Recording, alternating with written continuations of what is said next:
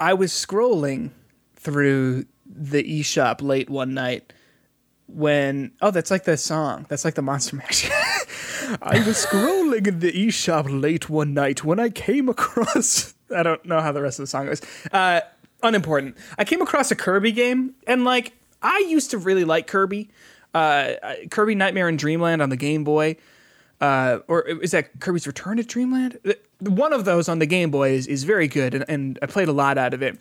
And then I sort of followed up with the subsequent Nintendo DS games, uh, and and I was like, what happened? To, what's Kirby up to lately? There is a free to play Kirby game, Justin.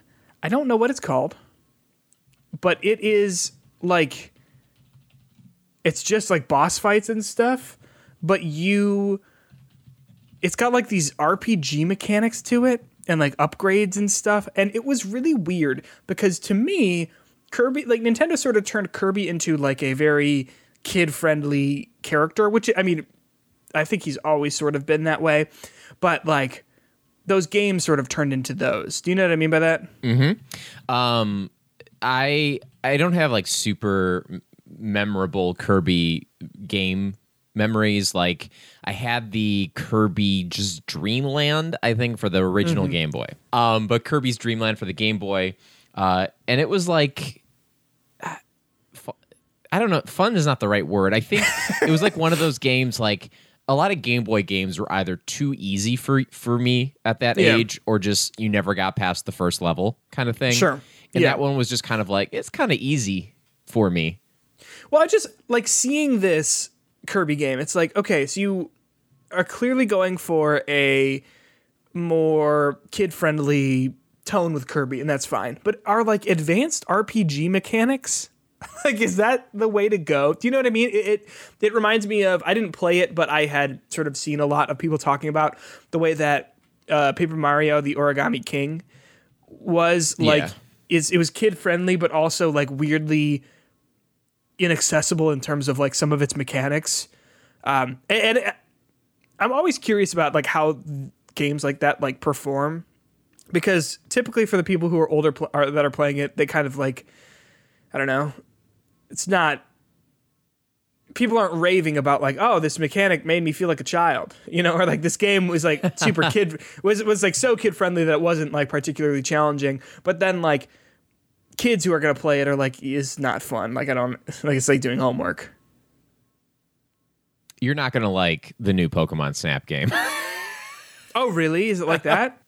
yeah, it's it, yeah, and and I think so. The game you're talking about is the Super Kirby Clash, right? Yes, yes, that's what it is. Yeah, and I, I, remember that was like one of those like things that they had that you could download if you had the the Switch Online and I think yes. that was like a, a way to like incentivize people to get that and just to make the the the service worth something. And I think Kirby's Clash aside, I think that is a worthwhile service.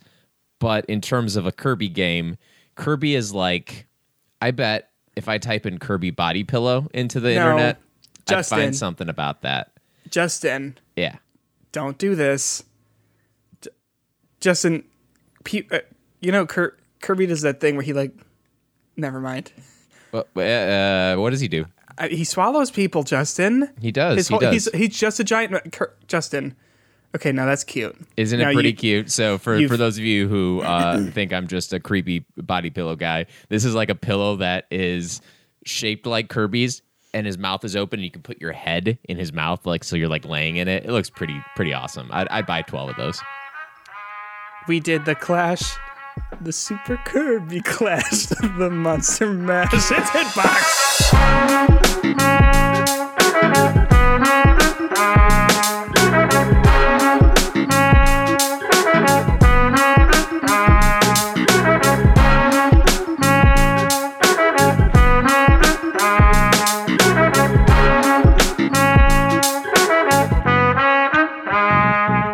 Welcome back to Hitbox, episode number 44. Today we're going to be talking about a lot of news. We there, there's it, been a lot of news. A lot of things are happening in the video game sphere as we sort of gear up for E3, but we're going to talk about all that a little bit later. My name is Peter Hunt Spitek, one of your co-hosts, and with me is my good friend Justin. How are you, Justin? I'm doing excellent. I uh, the the school year is winding down. I have one more day of school, and it's just teacher meetings. Oh, that's awesome. And then you're and done. They're gonna have the teacher meetings uh, in the the football stadium that we have because that's the only way that we can get the whole staff kind of together. Oh, yeah. So we'll be outside. Hopefully it rains because I'm always one that likes chaos, and I think that would create the most chaos. yes. Okay. Yeah, makes But- sense. I I've been avoiding the outdoors. Uh, my allergies are really bad right now uh, with with the pollen and all of that. So I've been not sick because like I'm not sick. You know what I mean? But like It's not COVID, everyone. It's just allergies. literally today, I was in the parking lot of work. And I sneezed like four times, and I was like, "Everyone is looking at me do this," and they're just like, "He's coming in here." Yeah, oh man, I, I'm not sick. I am just allergic to pollen. What is pollen? It comes from plants. So, you know what's interesting? then, Scientists and still then, aren't and sure. then it it um turns you into a zombie, That's what happened to me. turns you into a mushroom man. D- That's actually Justin. My brain's at like fifty percent capacity. I know you were making a Last of Us reference, Yeah. but then I was gonna just make that into the joke of like, actually, that's the Last of Us. But I was like, that's clearly what you're doing. Uh, um, You know not those at are- full that's actually capacity. real, right? That fungi. Yeah, dude. I watched Planet Earth when I was a kid. My mom fast forwarded through that part because it was gross. It's it's spooky, man. Don't you like when your parents try to like uh, censor the TV that you're watching by like fast forwarding it, putting parental controls? I remember when I watched Jurassic Park, the original, in theaters, and my dad was on um, parental control uh, for us because I must have been like six or seven at the time. Not necessarily the most responsible choice by my my parents, but he so he like covered my sister and my eyes with his hand, right? Right. Except he was into Jurassic Park Yeah, and it's a great he, flick. He like he basically extended his hands and you could see through the fingers like everything that was happening. So I saw everything that those raptors did in that movie at the age of uh, like 7 and it was formative for me. You know what I I, was mean? gonna say, but is there like anything really graphic in there? Um, maybe there isn't. I just don't oh remember. yeah. Is I mean, there? Yeah, yeah, I mean uh, y- it it's I mean, like maybe if you're like seven, that's probably not great. and like comparatively, you know, old games are old, old movies are old.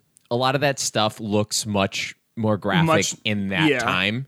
You Yeah, know, okay. like you're like this is this is world changing, and Yeah, now it's just all CG and everything like that. So that you you don't even notice it. But like when it came out, and like I, I whenever Jurassic Park one came out, it was awesome.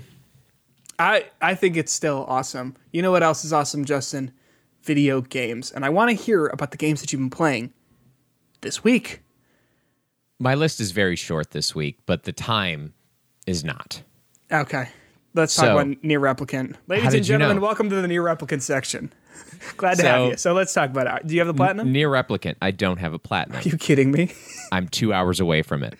Peter, I, I have played this game for uh, over 61 hours at this point. Oh my gosh, you having So- fun? Am I having fun? no, it's like it's like th- this last speed run because the last trophy I have is the beat the game in 15 hours, which is not going is not hard at all. I think I am four and a half hours through it, and I'm basically done already because by this point of the game, I'm a master I was of just say, yeah. running around. So I'll get the, the I'll beat this game in under 15 hours easily. Um, my goal is try, I'm trying to do it in under six. So we'll see how that happens, but I don't think it will. Um, but I put about 20 hours of the of the of my life into this game this week. 18 of that almost was me getting the GD weapon upgrades. Yeah, so let's talk about that. So you did it. I mean, I guess my okay. Here's a big question for you. Like, how many times have you played through the game? Uh, I mean, that's a harder question than you think it is. Uh, But I have five endings, and I'm working on the six speed run. Gotcha. And once you do this, once you have done this, is that when you get the final ending? No, no. At this point, I've seen everything that I need to see in the game. Oh, There's got it, got it. nothing new. So I'm basically on my the speed run playthrough. I'm playing through it like the very first time. Um, so like it's shorter. You don't get the weird interstitial cutscenes between like boss encounters and stuff. So it's just like very like just the basic thing. So I've seen all the content. This would have been a very enjoyable platinum if it wasn't for the upgrade 33 of your weapons. And it was made better by the fact that in this version of on the PS4, PS5, or whatever, uh, NieR Replicant version 9, whatever it is, uh, there are five extra weapons. So you don't have to mm. upgrade every weapon you have. Oh, you have okay. a choice. So there was a couple that had some upgrade requirements that I'm like, not happening, uh, that I could just avoid. Um, but uh, I did get 33 upgraded of my 38 weapons. That trophy aside, it really wasn't a bad trophy list. However, it is going to take me 63 hours. So if you got that time on your hands, uh, uh, you can do it. Okay, so I want to talk about the like that additional content. Was it cool? Like, was it interesting or like worth it? Mm, it, it it's like an hour, I, isn't it? Yeah, like to get there, well, to get there, it technically takes about an hour and a half of speed running to get to the point in a story. And then there's like a, a moment in the story that happens that's changed. It's like, I don't really want to go into too many spoilers, but um, if you remember in NieR Automata, there's a moment at the end of the game that's like, do you want to make this choice that's going to like change everything on your on your file? Oh. So you do that again. And on oh. this one, um, and then you start playing it again from scratch to get this other ending. But it kind of like it, there were some things that happened that kind of like told you what was going to happen. Like it's a very meta thing. So I try to like rename myself after that for that playthrough, and it's like you can't choose this name for some reason, and I was mm. like, why not? And then it kind of is like, oh, that's why. But uh, so the ending, you basically kind of get a new playable character um, you have a limited move set that's different from what your original character had, and then you probably have about a half hour battle in front of you, and that's it. and it connects pretty closely to NieR Automata's story and its looks more so than this one. Um, but I mean, overall, did it make the story better? No. Did it explain things and how it links between the two? Not really. Did okay. it really do anything to make the game better? No. Got and it. my overall review of this game after getting the platinum and almost doing everything in it is I think the the the the game falls apart because the extra stories and the playthroughs that you have to do to get the extra story does really not change that much and make that much better in mm-hmm. the overall story. Uh, and what's very different in NieR Automata, like you got to play it again. Like if you're playing that game, you got to keep playing it because things are significantly different by the end. Right. It's like world changing. It's like everything is different. But this one, it's just like when they tell you you're gonna have to get f- uh, like basically five playthroughs of the game, you're you're just doing that same basic thing with a little bit of sucks. context. Um, but that doesn't mean the game's bad. Uh, right. It's just I can't recommend someone like going for the platinum and trying to get the story 100%. It's just not as good, but Well, I'm glad that you're there. What are you going to do once you're done? Cuz I know that like sometimes when I get a platinum, I'm like what do I like who have I become now? Like what do I do from here? Oh, the first thing is I'm going to delete it from my system and never play it again. and just yeah. never really think about it. Yeah. I mean, it'll be a story when you're looking at it and someone's like, "You got the platinum on NieR Replicant?" It's kind of cool. You'd be like, "No." It wasn't cool. and like it wasn't an easy it like it wasn't necessarily an easy platinum, but it wasn't difficult. Um so like I'm not even proud of it is one of the things. You know what I mean? Like I yeah, can't I look back so. at it. Like I am proud of my Dragon Age Inquisition platinum. Like that was not an easy one to get. Right. Uh, so I'm very proud of that one. And I, I think even looking at my trophies, most of them are just kind of like easy games, but this one was kind of like it, it took effort, but I'm not proud of it. I I, I know what you mean. Uh, well, that's I'm happy for you that you've done that. Can I tell you about a game I'm not super proud of? Uh oh. Yes, please. Uh, okay, so well, first of all, I just want to preface by saying I've been playing a lot of Apex Arenas. It's a good game mode. Some characters are completely, entirely broken in it, but I'm sure they're going to rebalance things and, and fix them up. But anyway, so but just actually going off that, do you think they, yeah. they would rebalance the game to fix the arenas mode? Like, would they change characters and stuff to do that? Like, no, I don't think so. Well, uh, let me say this: I don't think that they would like make a change to a character in both modes. Oh, okay. For example, Lifeline is the medic character, and her one of her passive abilities is that when she, if if one of your teammates is down, you have to like hold uh, like the square button or like X um, to bring them back up, right? And it takes like five, ten seconds or something like that. So you're both vulnerable in that time. And in arenas, that's like there's not a lot of space for that. You know, yeah, like like yeah. but uh, Lifeline uh, has a little drone that she drops that automatically brings people up. So she doesn't have to stay there and stay down to help those people up, which means that like it's it's good. It's just it's it's a really useful ability, which is cool if you are the one doing that. But if you are against that, it becomes a little much. You know, do what they saying? still do they still do the same thing on your team when you can't have two lifelines? Yes. Okay. Because that would be insane. like that would be crazy. But um, I like it. I I think it. There's some rebalancing that needs to happen, and they're trying to figure out like a lot of people when things are looking bad, uh, just quit. So like if you lose the first round, people just quit, which sucks. And like it, it sucks to be like versing a team that is like that because it's like, well, you know, I want it to be fair. Yeah, and then it, uh, it sucks when it when it happens to you because you're like, ah, cool. But Well, the good Um, thing is that to get to that point, you have to be good enough to at least won the first match. right, yeah. So then it's just an easy, an easy uh, coast to the victory. But yeah, that you know, sometimes like people just need to stick with it. Be a trooper. Help everyone else here. So uh, in a match last night, we got steamrolled, and uh, I forgot to mute the squad. They they weren't like talking like during the round, but uh, with the PlayStation Five controller, like if someone is talking to you in a party, it doesn't come through like your TV audio; it comes through your speaker on your controller. And so I was very startled when we lost, and someone just goes, "Y'all suck." like it was just like, Well, what? Excuse me. So I was having an off night. I'm are you sure sorry, that wasn't sir. from your teammate? No, it was. That's what I mean. It was. It was from my Oh, teammate oh. who was like, "You guys suck." it. I was like, Got first it. of all, you lost too, my friend." yeah. Um, Justin, I bought and have been playing with my Apex crew, uh, Hood, Outlaws, and Legends. Now, if you know, if you don't know this game, uh, are, are you familiar? Let me preface by saying that. It's the Robin Hood game, right? Yeah, that they like it was at some Sony thing. And it's not very good. I spent $30 on it and we played it a little bit and we were, I was like, "Oh. Oh. Oh." Oh no. Um, So it's uh, I don't it has elements to be a really good game.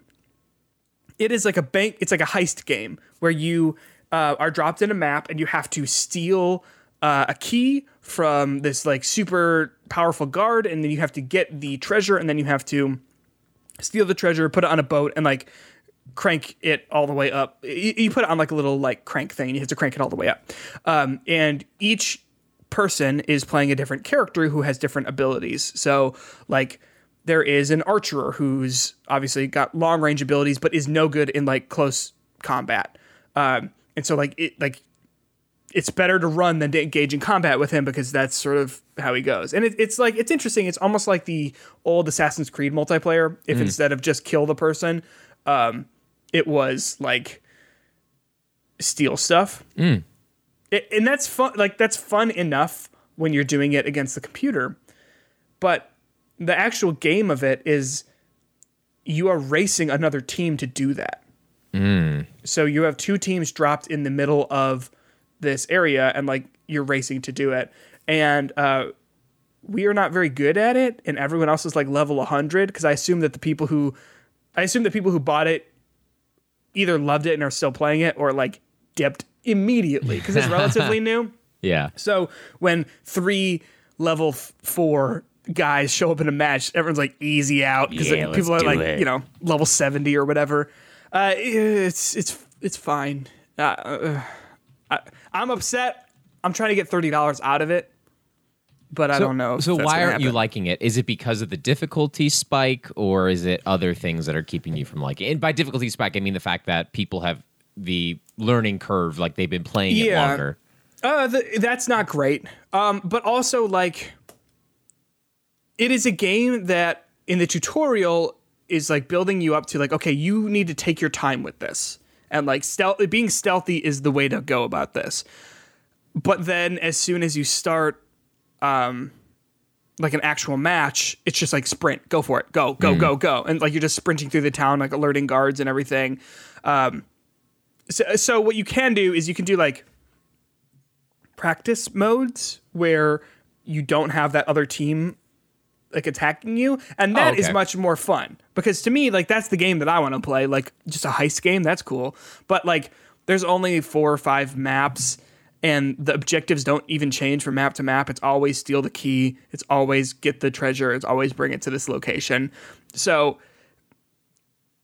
the mechanics are cool enough and like what it's going for is cool. It's just there's like not a whole lot of subs- like actual substance there. Does that make Yeah, sense? I'm- yeah, it's a, and to add to, to, to what you're saying too, I'm just I pulled over Metacritic, and again, Metacritic is not everything, but Yeah, it, it yeah. has uh, reviewed on PC. It's a 64 critic average and a 4.9 user average. Yeah that's about right So That's about right. It's it's not like everyone's loving it and you're just hating it. Um, it, on on Xbox One, it got a 61. So yeah pretty sure this is uh, IGN gave it a six out of ten. You know, like I, it's it's probably just fine.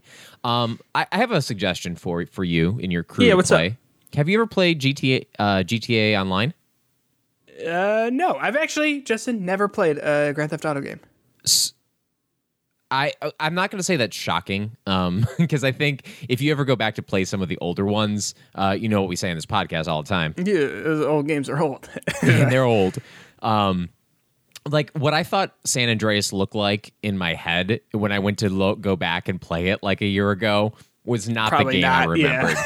uh, but the the memory of a lot of expletives being shouted that I would never say out at the at the TV um, probably really was cause for concern for my parents when I was 14 years old. oh, you mean like people saying it in the game? Loudly, You sure? frequently. Sure. Uh, but Samuel Jackson, by the way, is, is a character in that too, and you know, Oh, is he really? yeah, yeah, he's like one of the the police officer antagonists in it. But uh, I no, I I don't, I wouldn't advocate going back to play a bunch of the old GTA games, but GTA Online, um, they. I mean, you don't even have to play the single player game for that to like get the heist, but they do have like heist modes and stuff. So if you if you like that aspect of um, doing uh, the kind of preparing for something and doing something, I think you might like to play the heist mode. Okay, that's that. That could be interesting. We're also we're getting a lot of mileage out of the Division Two, Yes. um, and so that's that's fun. But yeah, yeah. eh, I just I wish Hoods was Hood Hoods Hood Uh, it- Hood it- hood. was better. But I, I like calling it hoods. Hoods, Hoods, Outlaws, and Legends. Anyway, um, I also have you heard about Turnip Boy? I heard a thing about it, and it it, it, it, it I, like it seemed to be something that I would enjoy. So I got to ask you, what is it? So I've been playing Turnip Boy commits tax evasion, and uh, it's my Weirdly enough- Elena was like, "Hey, can we play this game?" And I was like, "What is it?" oh, And then sh we watched the trailer, and I was like, "Yes." so it is a game where you play as Turnip Boy, uh, who is running away from the police. Uh, their uh, the or IRS who does taxes. the IRS does.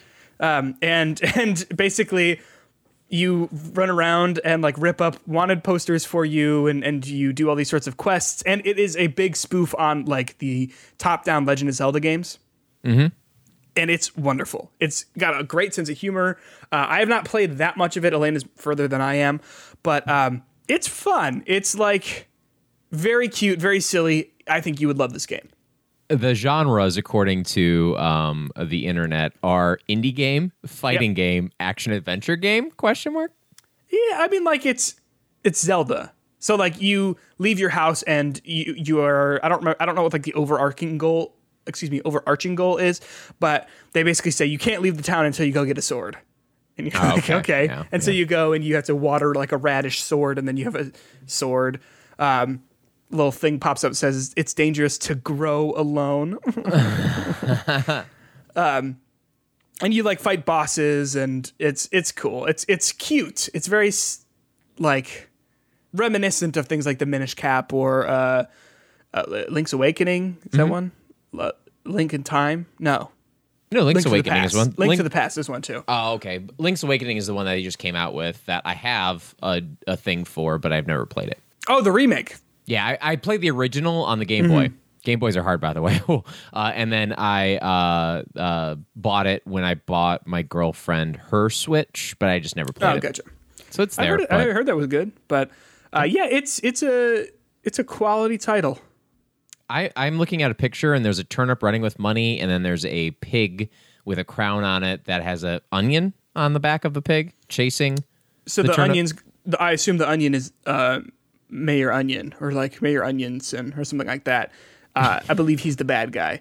Uh, but so basically, anytime anyone hands you a piece of paper, it'll be like it highlights the word like tax or something like that. Like you get a check for completing a mission or something like that, and um, you you read the text, and then the only thing you can do to, to any of the pieces of paper is just tear them up. So you get the letter in, in the mail, like the the thing that starts the game is you get the letter being like you are um, under arrest for tax evasion. You just rip it up and. Um, or, or there's this thing that happens very early on, right when you get the sword. You talk to this guy, and like there are like these snail enemies, and you talk to this guy, and he's like, and you're like, oh my gosh, like my snail roommate like never pays any rent. Like what the heck? And so you get the sword, and you come back, and you just kill the um, snail, and he's like, I didn't mean for you to kill him. He was defenseless. What's wrong with you? like it's it's funny. It's got a sense of humor that I think you'll really appreciate. Yeah, no, this is this looks like a, a good game for me to play. Um, it's on Switch cute little and PC. soundtrack. Yeah, I'm playing. I'm playing it on Switch. Did it just get released for Switch? Uh, in April, at the end of April. Okay. Um, Yeah, it's it's it's quite good. Quite good. I'm excited I'm- to play more. I'm excited to play it as well. That'll definitely be on my list. So speaking of the Switch, you're playing Pokemon Snap, right? I am playing. Uh, I believe it's new Pokemon Snap. Excuse me. How, could I be so How foolish? dare you?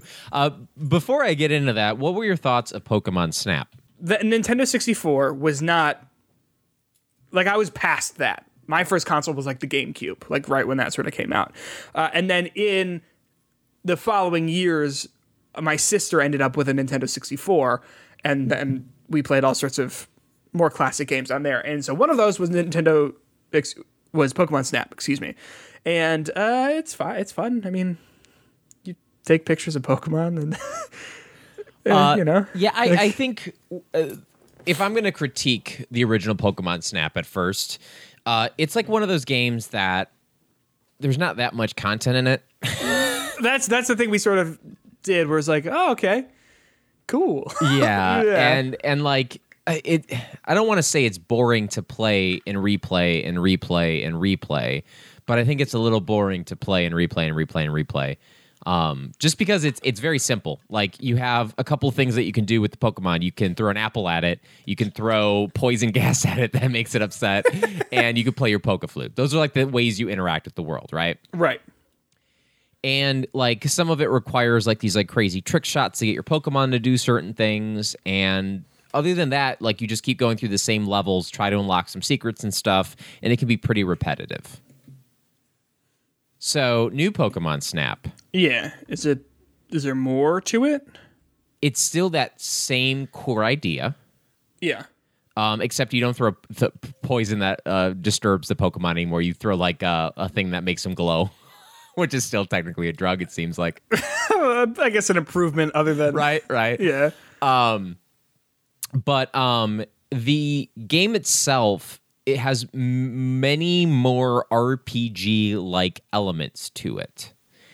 And uh, one of the more interesting aspects of it is that each course you play has its own research level. And every pokemon you, you take a picture of every like angle you take of that pokemon uh, you get uh, experience points that go to uh, making the research level of that map get higher so you start Okay. off at level one and uh, then you get to level two and once you get to level two pokemon change on the map so at first, if you have like a Pikachu running around the map at the very beginning, he might run away from your vehicle when he sees you at level one.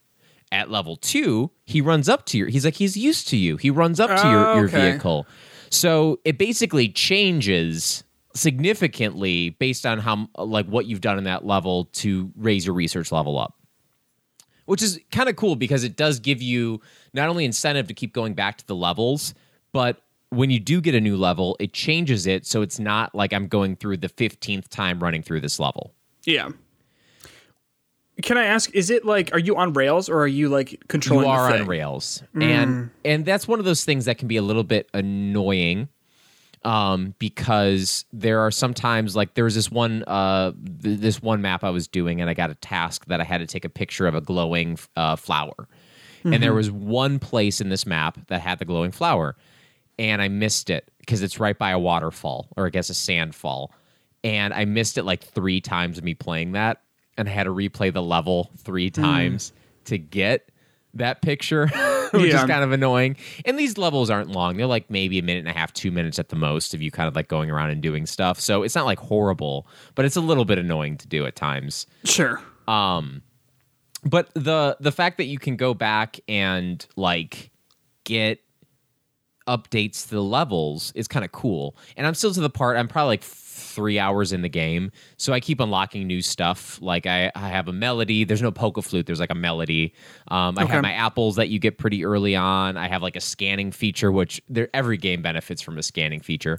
Right. um, and then you can unlock in a level the the glowing thing to throw at them. Um, but that doesn't carry from level to level. So there's like a lot of ways to interact with the Pokemon in that, but it still just basically requires you to like throw something, hit something, and throw it, and then you get like you get like points for like hitting something, or uh, they do something different. Like if you throw an apple at someone, they don't like it, so they make it they make an angry face. Or if you throw an apple at someone to guide them over some place to eat it, you can get like a different angle at Pokemon but the the game it's still the core on rails type of thing but i kind of changed in my head. So instead of this being like oh it's just an on rails photo game if you think of it as like an on rails shooter it kind of makes it okay if you're Okay. thinking about that way. And i know that's kind of like the obvious thing like well yeah you're taking pictures. It's like that's your that's the thing you're doing. But um this th- this game as in the old pokemon Snap requires you to be pretty precise with some of your throws in order to do stuff. Like you have to hit someone's head to make it fall off a tree. I've murdered Okay. probably 15 gravelers by the way because in the game they're like hanging off the edge of something and if you throw an apple at it uh, it falls and some of them fall right in the lava. So i've Oh murdered a lot of them. It's pretty horrific. Oh my gosh.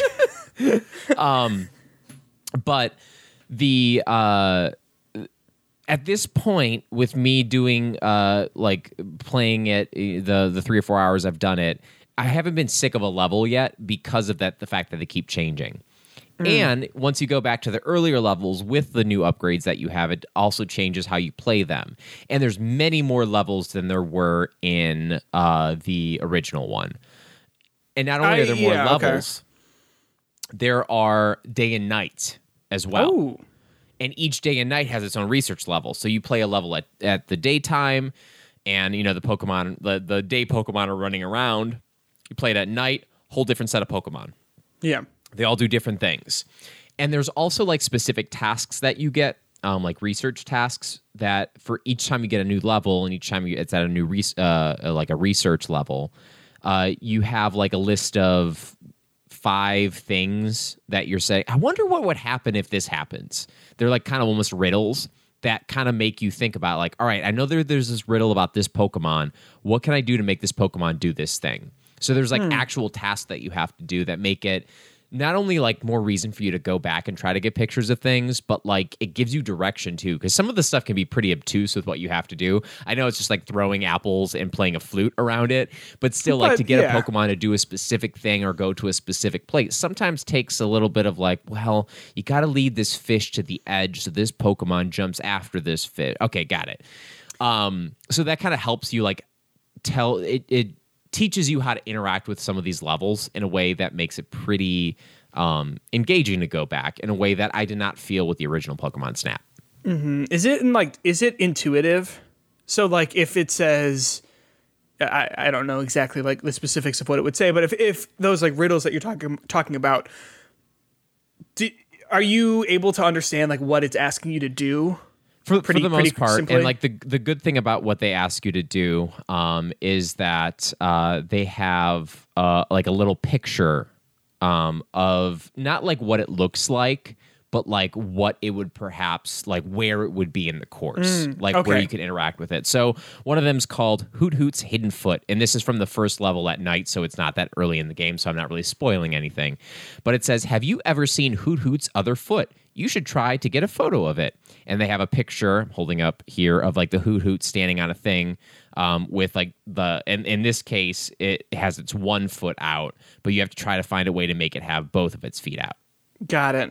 So they give you like not only like a clue, but they give you an image to kind of know where it's around. And Yeah. there's certain ones that are even more helpful and more specific to um, that you wouldn't even think about. Uh, like for example, there's there's uh, by the way, what playing this game makes me realize how many Pokemon I don't know exist. Yeah. Okay. Like there's a freaking Tyrannosaurus Rex kind of po- Pokemon. I couldn't even tell you what its name was, but it's like a, a, a Tyrannosaurus Rex rock, walking around. Then it howls and it like moves your car away. Sure. very um, very Jurassic Park esque. Yeah, right. If and you I was will. like, this is Yeah. a Pokemon. This looks like I'm on, like in a Digimon world or something else. But the thing I don't like about this game is that you think throwing an apple would be easy.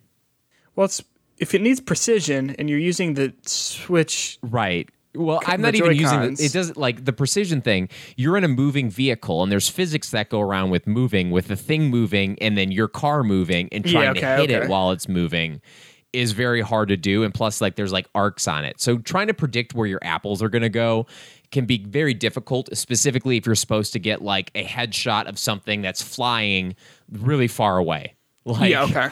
and that can be frustrating if you want to get one specific thing to get like this like request that you're doing to finish a level like that can be really difficult but Hmm. i don't plan on this being a game i'm going to 100% because i think that would be a tedious 100% Yeah. but like as of now just kind of going through it it's fun it's really relaxing like like just to play it like before i go to bed i've been d- getting in the habit of it for this past week to just do a couple of runs of a level before i go to bed um and unlike a shooter game, I don't feel like I'm going to be killed by anything or like I Right. don't feel like I'm anxious. And if I miss a photo, I'm like, damn, I got to play it again. But it's not like getting me into a place where I'm like upset about things. But overall, I mean, it's fun. I like it. It's in. It's it's really replayable at this point. Um, and it, and there's always something new to do.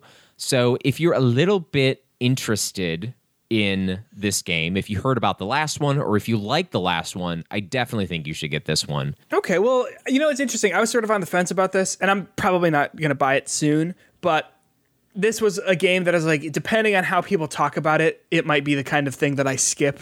You know, like if it's if it's really good, you know, then I'll probably check it out. Um, but th- it has sort of been in the back of my mind as well. I'll try that out once I've sort of wrapped up other things because I cannot start new video games right now. Right. I say as I start Hood and I start Onion Boy or, or I know, Onion right? Boy, uh, Turnip Boy. Yeah, but um, okay, that that might be something I check And out. the original guy from Pokemon Snap makes an appearance, and I don't think that's a spoiler because is there really a freaking spoiler in Pokemon Snap? I don't know, Snap dude. Uh, well, he was in the he was in the show as well. Oh, really? Yeah, so he's in. Uh, uh, when did po- which Pokemon were around for po- the first Pokemon Snap? Was it just the It was the original, original 150? 150. Okay, so then he was in. T- yes, Todd. Todd was His in name the is anime. Todd Snap. Everyone. His name is Todd Snap. Everyone. No, no, Todd Snap. I said everyone as in Oh, like okay, I bringing got you. in, but Todd, Todd, Snap, Snap. everyone. Yeah, Oh, that's well, it's he's a professional Pokemon photographer. Yeah. Yeah, he shows up and he he joins Ash and crew for a little while, um, if I'm not mistaken. But that's cool. Yeah. I, I think you're okay about the Pokemon Snap spoilers. I think I also think we're probably past the prime of everyone like rushing to GameStop to pick that up. Justin, I'm just a Magikarp in this world trying to turn into a Gyarados. I really am. Yeah. Trying to trying to put down my childish things such as the move splash, and I'm trying to learn hyper beam, and also electric moves for some reason. To I really I hope there's like some kind of like bug in a Pokemon game that if you have a Magikarp at level 100 or 99, I guess, and it knows like Splash, it like Yeah. 100% kills this one Pokemon every time. you know what's interesting? Like splash, it's it's a mistranslation. Do you know that? Is it? Yeah, because everyone's like, "What do you?" Because it's splash and then like the following text is like nothing happened or something like that, and um, it's supposed to be I don't remember what it is, but it's like flail or like something like that, um, and it's a mistranslation. And I always wondered what Splash did. I was like, well, maybe if you use it like in a water environment, like maybe that'll do something. No, no, but they never changed it, which is weird because like it's kind of a meme that Magikarp is like horrible, you know. But Yeah. he can also learn tackle, and uh, turns into a giant Gyarados, which is dope. It's a pretty cool, pretty cool Pokemon. I would have to agree. Uh, speaking of Nintendo things, uh, did you see this thing about the Skyward Sword amiibo? I did see it. So this is wild. Let's let me let me pull this article up that you have here. This is uh, from Gamespot.com. This uh, article is titled "New Zelda Skyward Sword HD Amiibo Figure Revealed." This is by Kevin Nezev, uh, Knezevic, and it says this: Nintendo is releasing a new Zelda amiibo alongside the Legend of Zelda Skyward Sword H- Skyward Sword HD on July 16th, the figure depicts Zelda with her Loftwing, and when scanned, it allows you to travel between the surface and the sky much more quickly in the game. Um, it's a good looking amiibo. I've not played Skyward Sword, so I don't really know anything about. Well, I mean, I know things about Zelda, but I don't really know about this giant bird looking guy. Uh, but to my knowledge, buying this amiibo allows you to fast travel in the game. A feature not included if you don't have the amiibo. Y- y- So, okay, so the the way Skyward Sword fast travel works is that there are, I believe, there are like owl statues, and the game is split between being in the sky and on the surface. And if Yeah. that's a spoiler for you, it's called Skyward Sword. I'd hope there was a surface. Yeah. I mean, right. So like you're you do the dungeons are generally on the ground level and they have these owl statues that you have to go to to beam yourself up. And it's kind of like a big deal when you get one of those because you can beam yourself up really quickly. Okay. This amiibo allows you to do that any point anywhere in the game. So if you are in a in a dungeon or temple, whatever they call them, and you uh, want to like go back up to the home world to the sky world, you can do that immediately and then come back to that spot where you left.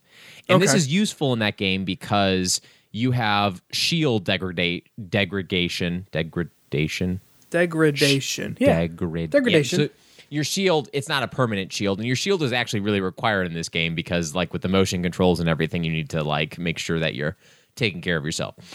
Um, so the internet is aflame because Nintendo is locking this feature of convenient fast travel from any point in the game behind an amiibo yeah. and uh, amiibos can be very hard to get if they're Yes. popular. like without it even having like a feature like this, they can be really hard to, to, to get. And this amiibo itself is like twenty five bucks, twenty four ninety nine, I believe. Okay.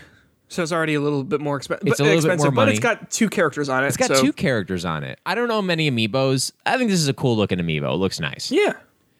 Um, and I did in fact myself purchase this amiibo. Oh, did you? I did. So Pre-ordered pl- it. I was gonna say, are you planning on? Are you planning on playing Skyward Sword? Um, still up in the air. But here, Okay. let me tell you why I purchased this. I purchased this because if I do play Skyward Sword, I want every handicap available to make me play and finish this game. Yeah. Okay. because I've started it three times and I cannot finish it. It is yeah. not a great Zelda game, in my Sure. opinion. It's very slow and maybe it gets better eventually, but there's a lot of backtracking, a lot of doing the same areas again. I think there's like maybe, I'm going to misspeak here, but like there's basically like four biomes that you're in, and each biome will have like two dungeons that you have to go at different times. So you have to basically interact with the same areas multiple times. Mm-hmm. And it's just very repetitive and very like the same thing over and over and over and over again. So I do want to play this, and I got this amiibo because I'm hoping it will help me if I do buy it, finish it finally. Yeah. And I mean, that probably makes will sense. buy it because I am a, a, a broken man. Broken for Zelda. I get it. But my question to you is what are your thoughts about Nintendo hiding this feature behind an amiibo? I mean, it's the most Nintendo thing they could have done. Uh, like just Nintendo's got bat. a Nintendo. Yeah, uh, yes. Um, I don't. I don't know. Uh, from what it sounds like, the way you've explained it to me, because again, I haven't played Skyward Sword. Um, it sounds like it's not that big of a deal. Would you agree? Like, like if you if fast travel already exists in these specific areas, this just makes it a little bit more convenient. It does. It's a it's a quality of life improvement. I would Correct. say to a game that's a little bit not user friendly to begin Yeah. with. Then yeah, okay, then I guess I could see why people might be upset. Again, I, I think it's hard for me as someone who just hasn't played this game and probably won't. But I can understand why people are upset because as we talked about, I think last week, remasters are hopefully the best version of the game that that uh, let me say it like this when you play a remaster, you are wanting it to be exactly what you remember it being when you first played it. And if turns out there's like really unfun controls or you know unfun mechanics or you know quality of life stuff that just sucks like that that could be improved then you want the the developer the studio whatever to make those changes now nintendo i don't know who specifically did this skyward sword remaster i'm assuming it's Nintendo, like you know whatever studios they do they use. Morons. Morons Well, did this. Well, and that's what I'm trying to say is like you look at you look at the remaster for Mario, uh, Mario 64, Mario Sunshine, and what was the last one? Galaxy. People weren't super happy because they didn't fix things or or they didn't change things enough to make it worth remastering, and they didn't leave it alone enough to just make it a re-release. That sort of seems like what's going on here. I'm going to imagine that not a whole lot else has been changed about Skyward Sword other than the control the control scheme and stuff like that, right? Uh, yeah, from what I can tell, they've they've changed the controls uh, to make it easier to play on a without the motion controls, which is great, Right. by the way. Um, but yeah, I don't think it's like they're going out with crazy new features. But like if you go back to other Zelda remake games that they did, um, Wind Waker is still probably my favorite Zelda game of all time. Yeah. And when they redid that game, one of the biggest quality of life improvements they did was make your ship have a, a, a sail that made it go twice as fast. And Oh, that just really? made like the traveling from place to place so much better because it was really slow at first, specifically in that game. Yeah. Um, but like, what if they locked that feature behind an Yeah. amiibo? And it's not like this is like companies do this kind of stuff. I think if EA or if uh, you know another big company that's gotten in trouble for these microtransactions, Ubisoft did this stuff. If they had a feature like this that made your life easier behind a paywall, they'd get railed for it. yeah. And I mean, I spent I, I pre-ordered this, ended up spending like thirty three dollars on it be, with the d- the delivery and taxes, because I was like, well, if I ever do play this game, I want to play it, but like I, I don't know, I just I think I think what you're saying makes a lot of sense. I guess I, I think what's hard, as I sort of said before, is I haven't played it, so I don't know how big of a deal that is. Do you know what I'm saying? Do you yeah, know what I yeah, mean? yeah. But eh, I don't know, and like Nintendo does this stuff, but we as as as like fans of Nintendo buy this stuff all the time. Like, it's annoying that I had to buy this Yeah. but like if I didn't buy it, I wouldn't have liked the game as much. Yeah. That's not great. I know, I, Like, I know, yeah. and, and we always talk about like I, I I think like Nintendo is great. I think Nintendo stuff is great. I love Nintendo games, but like this stuff is just kind of like they're they're blatantly just trying to get more money out of us. Are they are they hurting? Maybe. Yeah, like I mean, are they are they need it? Yeah, I mean that, know. that Switch isn't doing too hot. no, no one's Just kidding. It. It's awesome. It's. I mean, didn't it pass Xbox and PlayStation sales uh, this year so far? I don't like know. that? I just can't wait for that new one to come out. I'll buy three. Yeah, I'm excited for that. One free each say. room in my house. Yeah, there you go. Um, I'm gonna get two, and I'm gonna tape them together, make it a, the new Nintendo DS. It'll be almost as powerful as an Xbox One. Uh, That's by Xbox One. You mean the original one? Yep. the original Xbox. uh, yeah, but uh, that sucks. Now, now that you've put it sort of in the perspective of of Wind Waker and stuff like that, that does suck.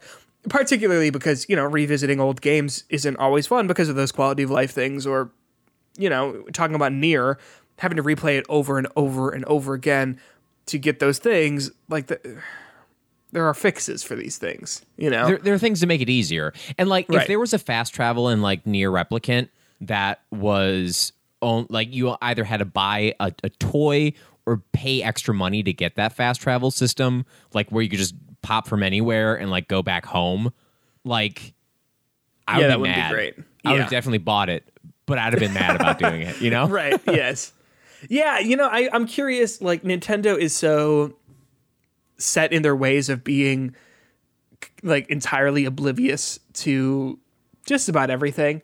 Uh, and like part of me respects that a little bit. You know what i mean? Like they are so behind the times in terms of i mean like internet things like anything involving the internet or like you know these remasters these remakes and and yeah i that sucks Bottom line, I bought it and I'm really not mad about it, but I, I wish I didn't because I like amiibo and I still have that dream of like collecting all the amiibos, but Yeah. also I realize how like unrealistic and expensive that would be. uh, just get the animal crossing ones for two dollars all of them That's, they can't get rid of them fast enough i have them um i will say this i mean just to be looking on the bright side at least it's like a good looking amiibo Yeah, I think I think know it I looks mean? awesome, and I, and I think definitely there are like some.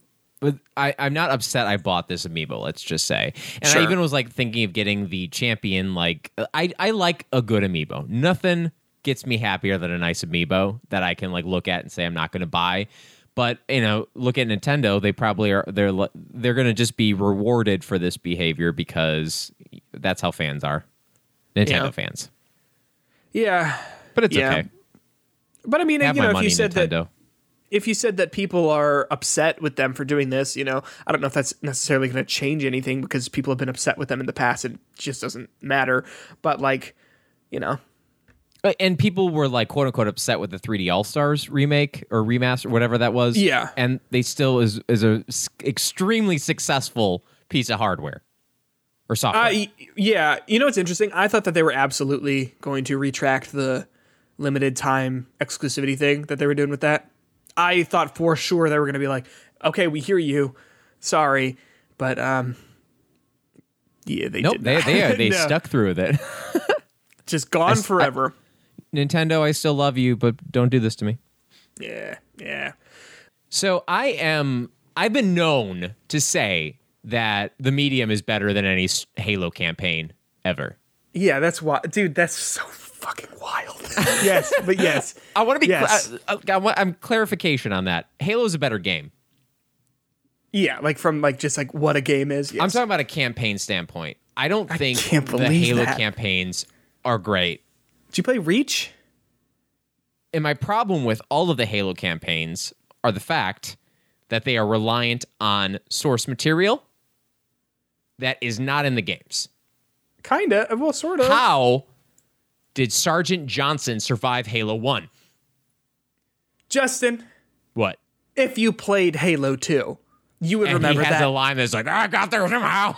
you would remember that as classified information. uh, does it matter? I don't know. Like, I don't know. Like, ah. I, I, I just think that there's a lot that happens between the games that they never answer for and i just i, I don't feel like I, when i'm playing halo 1 i'm not sitting sitting there thinking about like the human condition and like what it means to deal with death and like people that you've lost in a way that the medium did i'm not saying the medium is a great story but i think the the the the backstory the the overall like analytical places in my brain are hmm. firing when I'm li- like watching the medium rather than Halo when it's just like big gun shoot big thing. Yeah. Like, I don't think maybe that the Halo games are like champions of storytelling. You know what I mean? I think Halo Reach has a really good story. I'll say that. I think and that I think one Halo Reach a, is a good story uh, because it does kind of hang on its own, and I do enjoy that like kind of end of stuff. Yeah. But even then, those characters are built up as such a big thing, and I feel like all but like one of them die kind of like quickly. Oh, I disagree. I, I well, because I also like I'm a big fan of the how do you say it? Like, uh, like it just happens. Like the death just happens. Do you know what I'm saying? Very abrupt, unceremonious. It, I mean, I, There, I there's a scene with the when the when the the blue Spartan with the robot arm. They're just like running and then just bam, shot in the head. I think that's so cool because it's like, yo, at any moment, any of these characters could die, and then they have like a who can have the most epic death off. But um, I I, I think it's kind of cool. But I I know what you're saying about the medium, and as a game, Halo is more fun because it is just. I mean, like the con- it's just tight. It's a tight loop, you know. Whereas, like, what was the gameplay loop of the medium? Just, Uh, lot of walking around. Yeah, just wa- like just insignificant wandering. Yeah. Um, but like, yeah, I, I'm not like necessarily picking apart like what did it mean in Halo One when the Arbiter? Oh, he wasn't in it, but like when Well, three four What, what do you mean in spark. Halo One when Sergeant Johnson goes to that elite and says, "Hold me"? uh, it meant that at the end of all things, we as men must put down our weapons and embrace our enemies. Wait a second. Oh my God, Halo's campaign is better than the medium. Uh, I, I know what you mean, but Justin, do you like Halo? I, like, no, right? You're not like a huge fan. Are you a fan? Would you say you're a fan? I don't think I'm a. F- I don't think I, I, I look forward to the next Halo game. And that I is my to. question. That is my question. Are you looking forward to Halo Infinite? uh, this is going to sound negative, and I want to I want to make sure that you know my my my position on Halo Infinite has nothing about negativity behind Okay. it. I don't want to be negative with this, but it's going to Okay. might, might sound negative. I want to see what Microsoft quote unquote first party got for its Xbox Series X. Yes. I agree. Yes, and go I'm, on. I'm a little afraid that it's not going to be revolutionary. From the footage that we saw, was that last year? Oh my god! Uh, when we saw when everyone was making memes about the the um, brute was it- looking like a What fucking was his name? Jeff or something? Craig. Craig. Craig the brute. Yeah. Uh, in that footage, it didn't look mind blowing. It loo- it looked fun. It looked like Halo, but it didn't look like it was changing the game. You know. I am excited to play Halo Infinite. First of all, because I just like Halo in general. Uh, but I'm excited to play Halo Infinite to see if I'm gonna sort of continue liking Halo. Because like Halo Three, uh, uh, the original trilogy is really good. ODST is really good. Reach is really good. I know we have differing opinions sort of there, but like, Oh, no, uh, I, I, it's not that I don't for- like. Please, please, I don't not like Reach. I Mm-hmm. think my favorite Halo experiences were Reach and ODST. Yeah. Um, but I it in like an overarching sense, the complexity of the stories is, are not that. Yeah, I, I know what you mean. Uh, but then like four and like, I, did I even play five? I I'm did not planning play on five. it. I'm planning on just like grinding through them at a certain point. Uh, but like, I think those games are so forgettable. like, it's so forgettable that I don't remember if I played Halo Five. Um, Halo, Halo Infinite is going to be the de- like the factor of like that the determining factor of if I stick with this or not. You know, does that make sense? Yeah, and and I think it's like if Naughty Dog came out with Uncharted Five and it was it was not good, like that would be a problem for Sony. Yeah. And if Halo comes out, like Master Chief is on Microsoft, like you Yeah. you, you, he's everywhere. And if that comes out and it's just not good, And here's here's the problem too. Like the I think Halo is sort of having a problem that a lot of series, like long running series have had. I'm talking about like Half-Life or like the problem that happened with like Duke Nukem where there was so much anticipation for that game that it was just like this will never live up to what people are wanting and expecting from it. And like I feel like if you're Valve and you're making Ha- Half-Life 3, you're like how do we meet the expectations of, of what this is supposed to be? Halo Infinite How do you meet the expectations of what that game is going to be? And it can't just be like it can't be better than not bad or it can't be better than like not very good like what you're saying because it can't even just be fine. Because if it's fine or just like more halo that's not good either. It That's has not to be a victory for Cor- Microsoft. correct. It has to be like incredible or it has to be mind-blowing or whatever. And and I, when we talked about it on the show in the i think very early episodes of the show that first footage was just like it wasn't mind blowing and it looked fine, which is why I was frustrated because I'm like, this is gonna be fine, and that's a good like whatever, but not not what it, this needs to be. I always come back to God of War. Okay, God of War to me was fine. On Like the, the original ones? The original ones. Okay. They were fine. And when God of War 2018 came out, I was like, this will be fine. Is it 2018? yes, I was like, I'm not excited about it. And then once the trailers came out and the people started previewing that, they were like, this is different. This is awesome. And then I played it and it was awesome.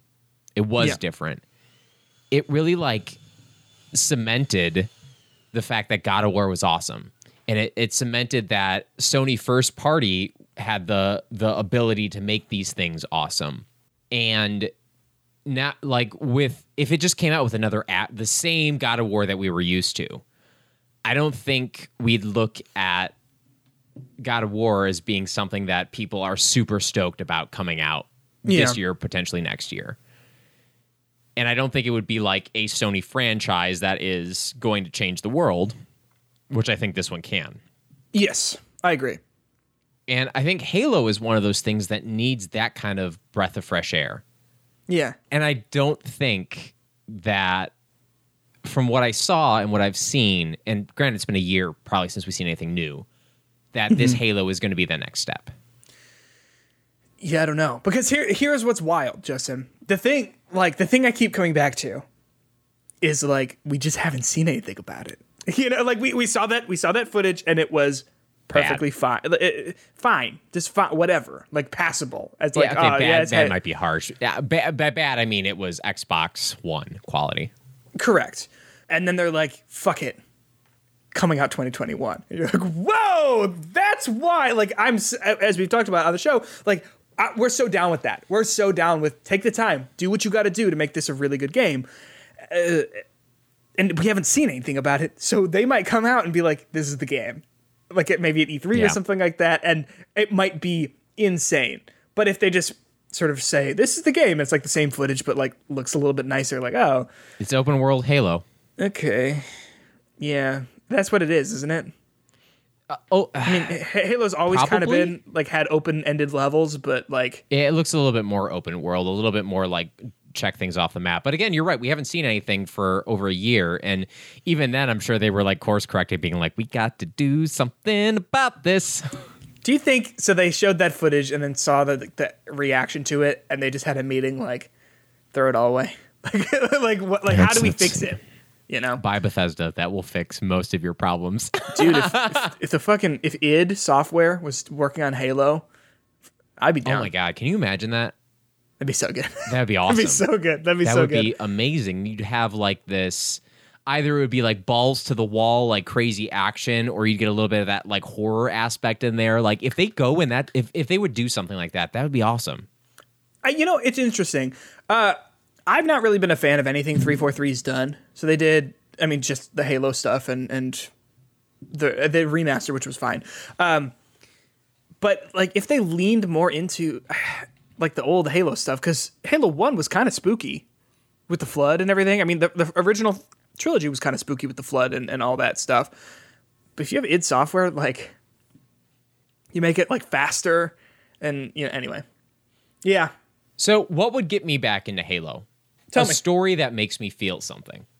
Honestly, it Yeah. wouldn't take. And I and it, I'm gonna. It's not like that sounds simple, but like if there's a story with real character development that does something with Master Chief that's unique. I haven't played five. Maybe that did it. I don't know. I doubt it. Um, but if if there is a like actual reason that I am caring about Master Chief, other than him just being like the I need a weapon one liner kind of guy. Yeah. If something happens with him, if he gets in his Iron Man 2, I, Iron Man 3 example of like losing his armor and like having to like survive without like his armor. Yeah. Um, and there's like real emotion and heart and stakes with him as a character and not just this relationship I never really fell for with him and Cortana. Like I never like was in love with that relationship. it was weird because they tried to like towards the end make it seem like it was more than just like friends. You know Yeah. what I mean? Like, but I always, I always read. I didn't read it as them being like in love. I just read it as them being close, like work partners. And then like they made it a whole thing. It's like, oh, I didn't. I was not going where you went with this. Like if they can do that to me though and like really make me feel that that would be everything for this story. Yeah. Um, and even to be like dumber, like the Mandalorian with the Mandalorian, who is a very boring generic character in my opinion, but you put him next to Grogu, and then, aka and- Baby Yoda. yeah, Not only does that make him a better character, it makes me love that series. I love Yeah. their interactions. That's awesome. I want that, and if they can do that, I'm in. yeah. I my worry Is that they just do Mandalorian? well, no, there, no way they're gonna. No, no way they could pivot on something like that. Uh, I guess my what I mean is like, if it were Bungie, because I like I think they are clearly between Halo and now Destiny and, and all those expansions and stuff. It's clear that they have a really good understanding of how to make their games fun and make their stories at least by the like at the bare minimum like interesting. I think you got something cool, but uh, I, I worry that Halo Infinite is just going to try and like recapture or play with the nostalgia of like the original trilogy. You know, so Yeah. Yeah, I don't know. We'll see. Uh, I, I'm I prove me wrong. I want to be proven wrong. I always re- do. I'm not rooting for Halo to fail. I want it not. to be good. I'm really excited to see it though, just to be like, this is either going to be bad or it's going to be good. It, like, I don't think anyone's going to have no opinion on it. Does that make sense? Just Oh, like yeah, with yeah. its history and, yeah, and whatever. So that's that's where I'm personally at. I hope we see it at E3. Uh, I think, um, like a lot of people I saw, I think I t- texted you about this. A lot of people are like, Microsoft really still doing nothing. Still, their consoles out and they're still not doing anything. I'm like, yeah, I guess, but like E3 is like next week. like, you know what I mean? Like, Yeah. why are you f- announcing that today? Uh, Why are you announcing that Microsoft has done nothing today? Microsoft has two press conferences to absolutely impress Yeah, in I, Bethesda and the Microsoft. I know we're. I think we're talking about this next week with E3 Yeah. predictions and stuff, right? But like, I imagine we're going to see Halo. I imagine we're going to see Starfield, at least in any some sort of capacity. I imagine we might even hear about Elder Scrolls. I don't know exactly how that's being divided up. Like, I, I think that there's going to be stuff that we're going to see from Microsoft. That's uh, Psychonauts, maybe. Maybe Like- it'd be even a, a, a like a drop. Yeah, uh, I I anticipate that Microsoft is going to have a very good end of the year, and I know this, and we will get into this next week more. But I anticipate that they're going to be like, Psychonauts comes out in November. Uh, this game comes out in December. Halo comes out in December. You know what I mean? Just like back to back to back to back. I mean, I don't think they're going to Yeah. do that. Maybe from a business standpoint, but I would be so stoked for that. Some, something like that that to happen. Uh, do you know anything about Starfield? That's the one uh, with the with the stars, and there's a big field of them. It almost looks like space. Congratulations, Justin. You've cracked the code. What if it's like a medieval fantasy game? So, Starfield, if you're not aware, listener, is the next big Bethesda game that we don't really know much about. Um, I think they announced it at E3 like 2018 or 2019, and we haven't really had much, like many details about it, other than it is in development, and there's been like a handful of like leaked screenshots of it and stuff. Uh, people are getting excited about this, and people are getting upset that some people are saying that it's going to be an Xbox exclusive. Do you think it will be? it's looking more like that by the day and i do not i think if you're Microsoft and you spent that much money for ZeniMax, Yeah. you would hope that there was a little little cherry that they were dangling in front of you, being like, "You'll get this exclusive game." You would I hope, mean, right? I don't think. I don't. I don't. Okay. Okay. Okay. Okay. But it, it is par for the course that I usually don't understand when people are upset. like, like uh, and by that I mean in like video game stuff. Yeah, yeah. Because I'm. I don't know. I think I'm just like a oh cool kind of person. You know. Um, so like I genuinely, genuinely don't understand why people would be upset if Starfield is an Xbox exclusive, other than the fact that people just don't love Xbox the way that they like openly love PlayStation, you know? Uh but to me, the ZeniMax acquisition, like yeah, there's gonna be some exclusives coming out of those studios. yeah, It, no. it would be insane. It would be insane if they spent that much money to just continue you know, like publishing things on other platforms. You know what I mean? it, it would be insane, but they did that with Minecraft. Um, so like, yeah, yeah.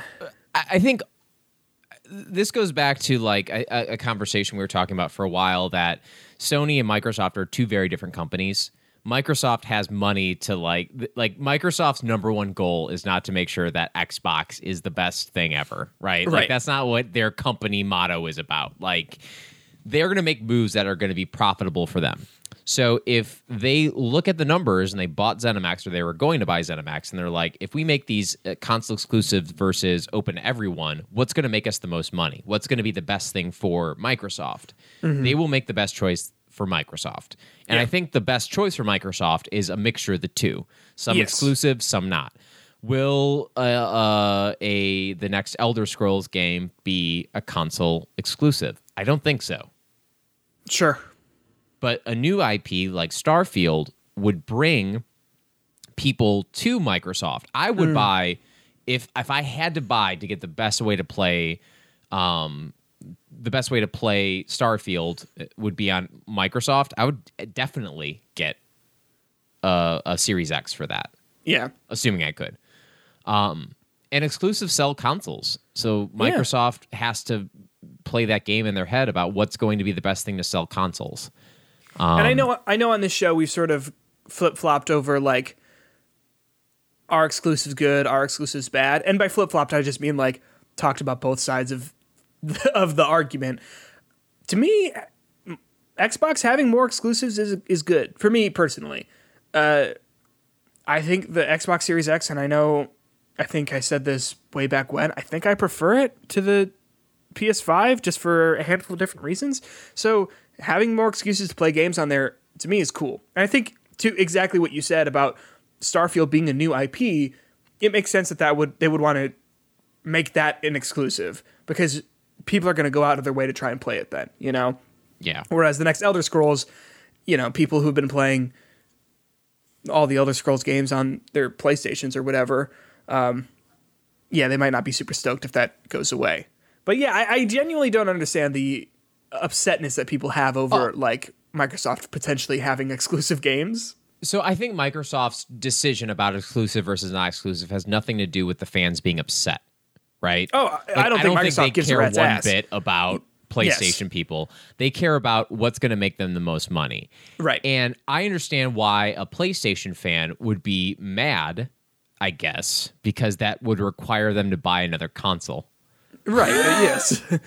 So, I mean, if you're the type of gamer who's mad that you have to buy another system to play a game on, ah, dude, like you're just not you, need you don't be that way. or just I mean just like don't play the game. Like, Right. I'm I I, am I uh, went I went years years never touching a Sony game. Literally years.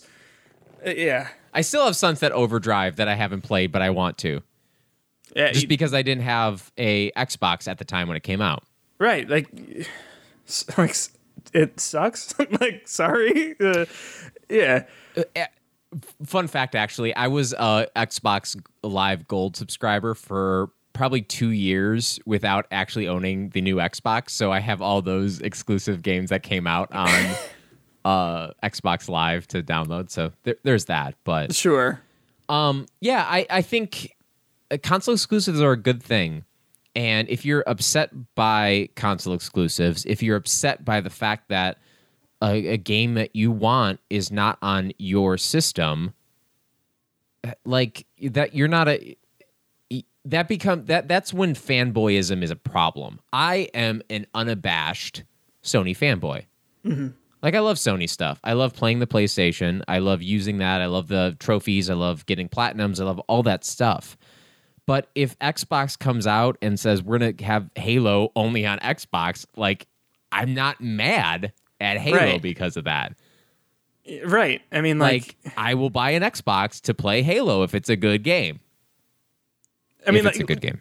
Point in, like, to your point, Outriders. like, you were trying to find a an Xbox because you're like, you know, I want to get one, and then also like Outriders, like as an added bonus. I think right. that I think that makes sense. So, yeah, I, I understand the frustration of maybe not being able to play games because you don't have a, the console. I've been there for sure. You know, they're expensive and hard to get, but at the end of the day, like, come on, it's it's just how it is, you know. And and I think you look at Sony buying studios pretty frequently to say, nope, they're going to make exclusives for us now. I think that's fine for them to do because that's what makes sense for them, and usually those games are great. Microsoft, I think, has the right to th- to do the same thing. You know? Yeah, absolutely. What are your thoughts on like going like to Marvel's The Avengers, right? With yeah, Sony having exclusive rights to a character. Does that bother you at all? No, not really. I mean, I think I probably could have told you that Sony was going to have exclusive rights to Spider Man.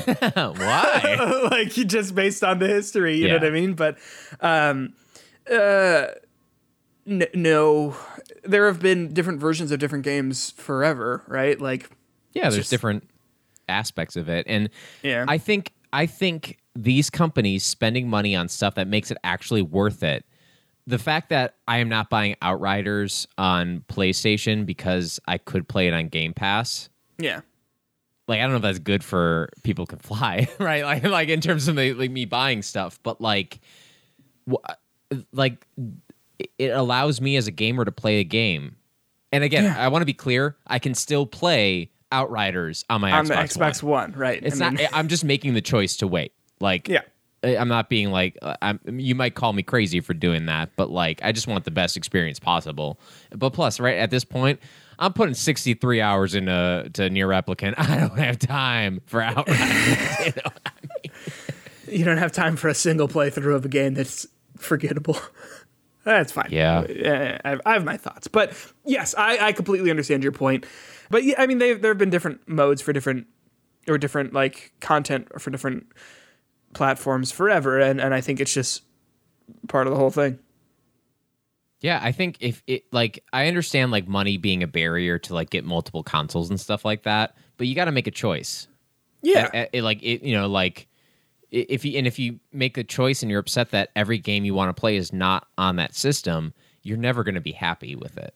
Well, right, and I think that you look at I don't know, I don't think there's a wrong choice. I think you choose what you, what you're interested And I was talking to my buddy Josh about the new consoles because he was like, you know, should I buy a PlayStation Five? Because he, he, I play Apex with him, and um, I was like, uh, he, I mean, it's cool. Like it is cool.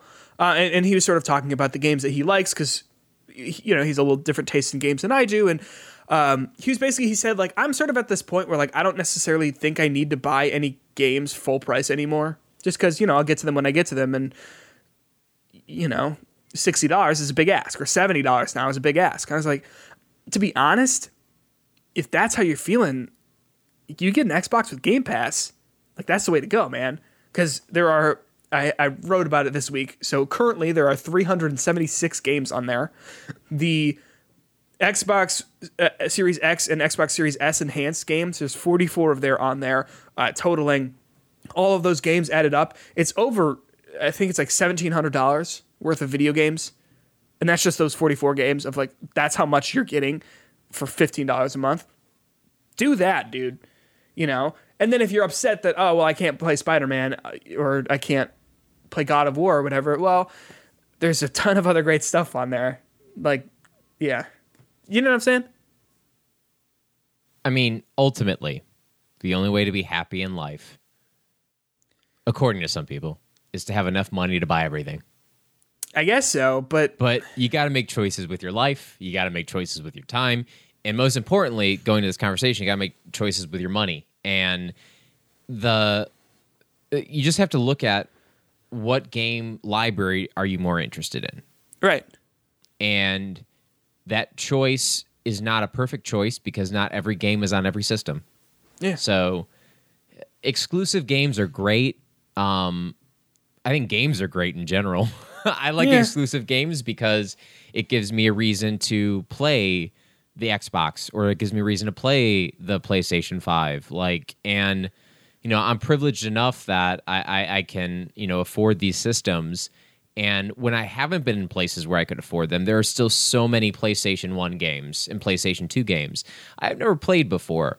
Mm-hmm. But I one of my most memorable memories of video gaming is when Metal Gear Solid 5 came out.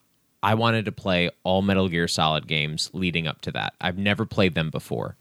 So I bought the like collection and Yeah. I, I didn't own a PlayStation 1 or PlayStation 2, so I never played Metal Gear Solid 1 or 2 like uh, like originally. So like going through that and like taking my time and playing through them, going through the systems was such a fun moment for me because at that point when Metal Gear Solid 5 came out, I could I had a PS3. I could Yeah. play all those games affordably and it worked for me. Um, that did not take away my enjoyment of that series at all. The fact Right. that I had to wait. In fact, it made it made every Metal Gear game better. Sure. Oh, And I I, think- actually I actually lied. I did play Metal Gear Solid 2 without playing Metal Gear Solid 1 for the Xbox. We caught you. This was a sting operation this whole time to catch you No, lying I'm about. sorry, wait. Uh, I don't know about you, but like I also get excited when I'm playing an exclusive game because I get to see. It's like, what do you got? Show me what you got that you thought this was so good that you want. It, that this is the only place to play this game. You know, um, Returnal's a great example because if you look Exa- at Returnal, exactly. um, that game would be. I don't want to say that game would be average if it was like a cross-platform thing, but the fact that it was on PS5, Yeah. exclusive to PS5, and they could use all the PS5 features with the DualSense specifically, Right. made it that much better and that much Yeah. cooler and made you appreciate it that much more. And that's something that you can't get if you have something that's on everything. And even like looking at like Assassin's Creed, they they are using uh, Valhalla. They're using the dual sense like triggers to make it harder to pull your bow and stuff. okay. But like it I hate it. It's annoying. yeah. Okay. but in a game that's designed for it specifically, it's awesome. Yeah. And that, that's the point. Like, when you play a game that is curated for the console you're playing it on, like, I think that's really exciting because it makes use of all of the things that make that console great. And there's nothing wrong with these cross platform games, obviously, uh, and, and they have their own merits as well. But when it's sort of like copy pasted across the whole spectrum, it's sort of like, well, because of that, no, like, there's no. To exactly what you said about like the controller. It's just it's added on extra as sort of like, oh yeah, you could do this too, I guess, but it wasn't designed with that in mind. and even like going back to like the PlayStation 3, how when that first came out, um, dealing with programming for that was a lot different than programming for like the Xbox 360. It was a lot harder. But by Yeah. the end of that generation, because people learned what the PlayStation 3 could do, games look better on the PS3 than they did in the Xbox 360 Yeah. And that's because they were able to use the uh, what were those things called the cell processors and they understood them better and that made the exclusive playstation games unique in the fact that they had power and it, it, just looks so much better on the playstation Yeah. But- I, I think that um I mean we this is not necessarily super pertinent, but like with the Xbox it just loads way faster. yeah Uh I mean, or, no it doesn't. Sorry, the, the PlayStation loads faster, but the Xbox runs better. but even then it depends on the game Right, exactly. Yes. so it, it it it's it's all like a, a, mixed bag of stuff. Um, console exclusives are not bad. They create envy, and when Yes. people have envy, that's when people get mad, and that's why it seems like they're bad. Yeah. Put that on a shirt.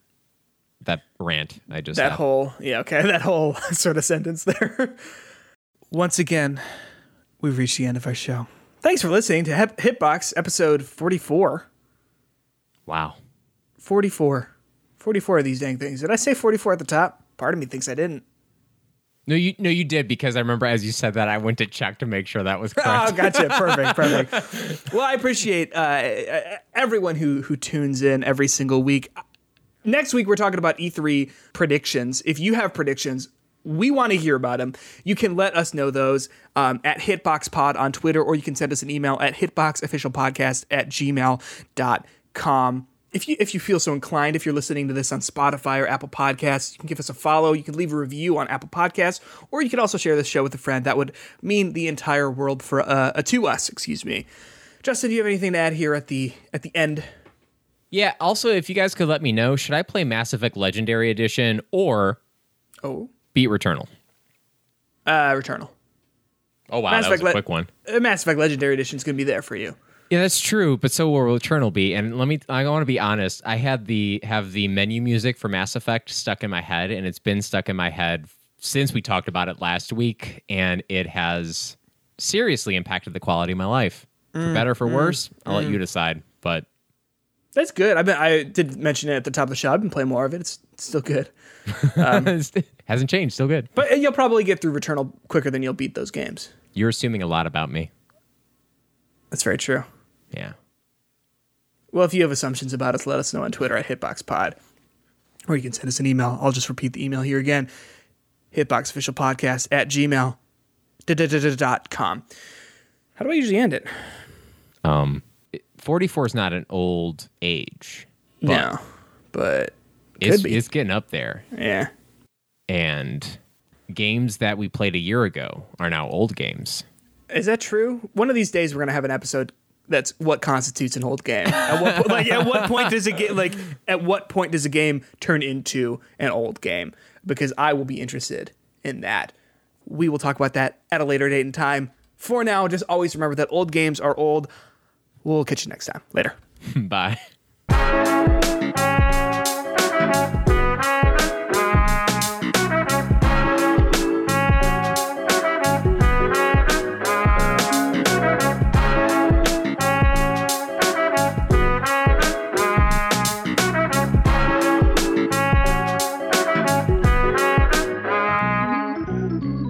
I'll stop recording.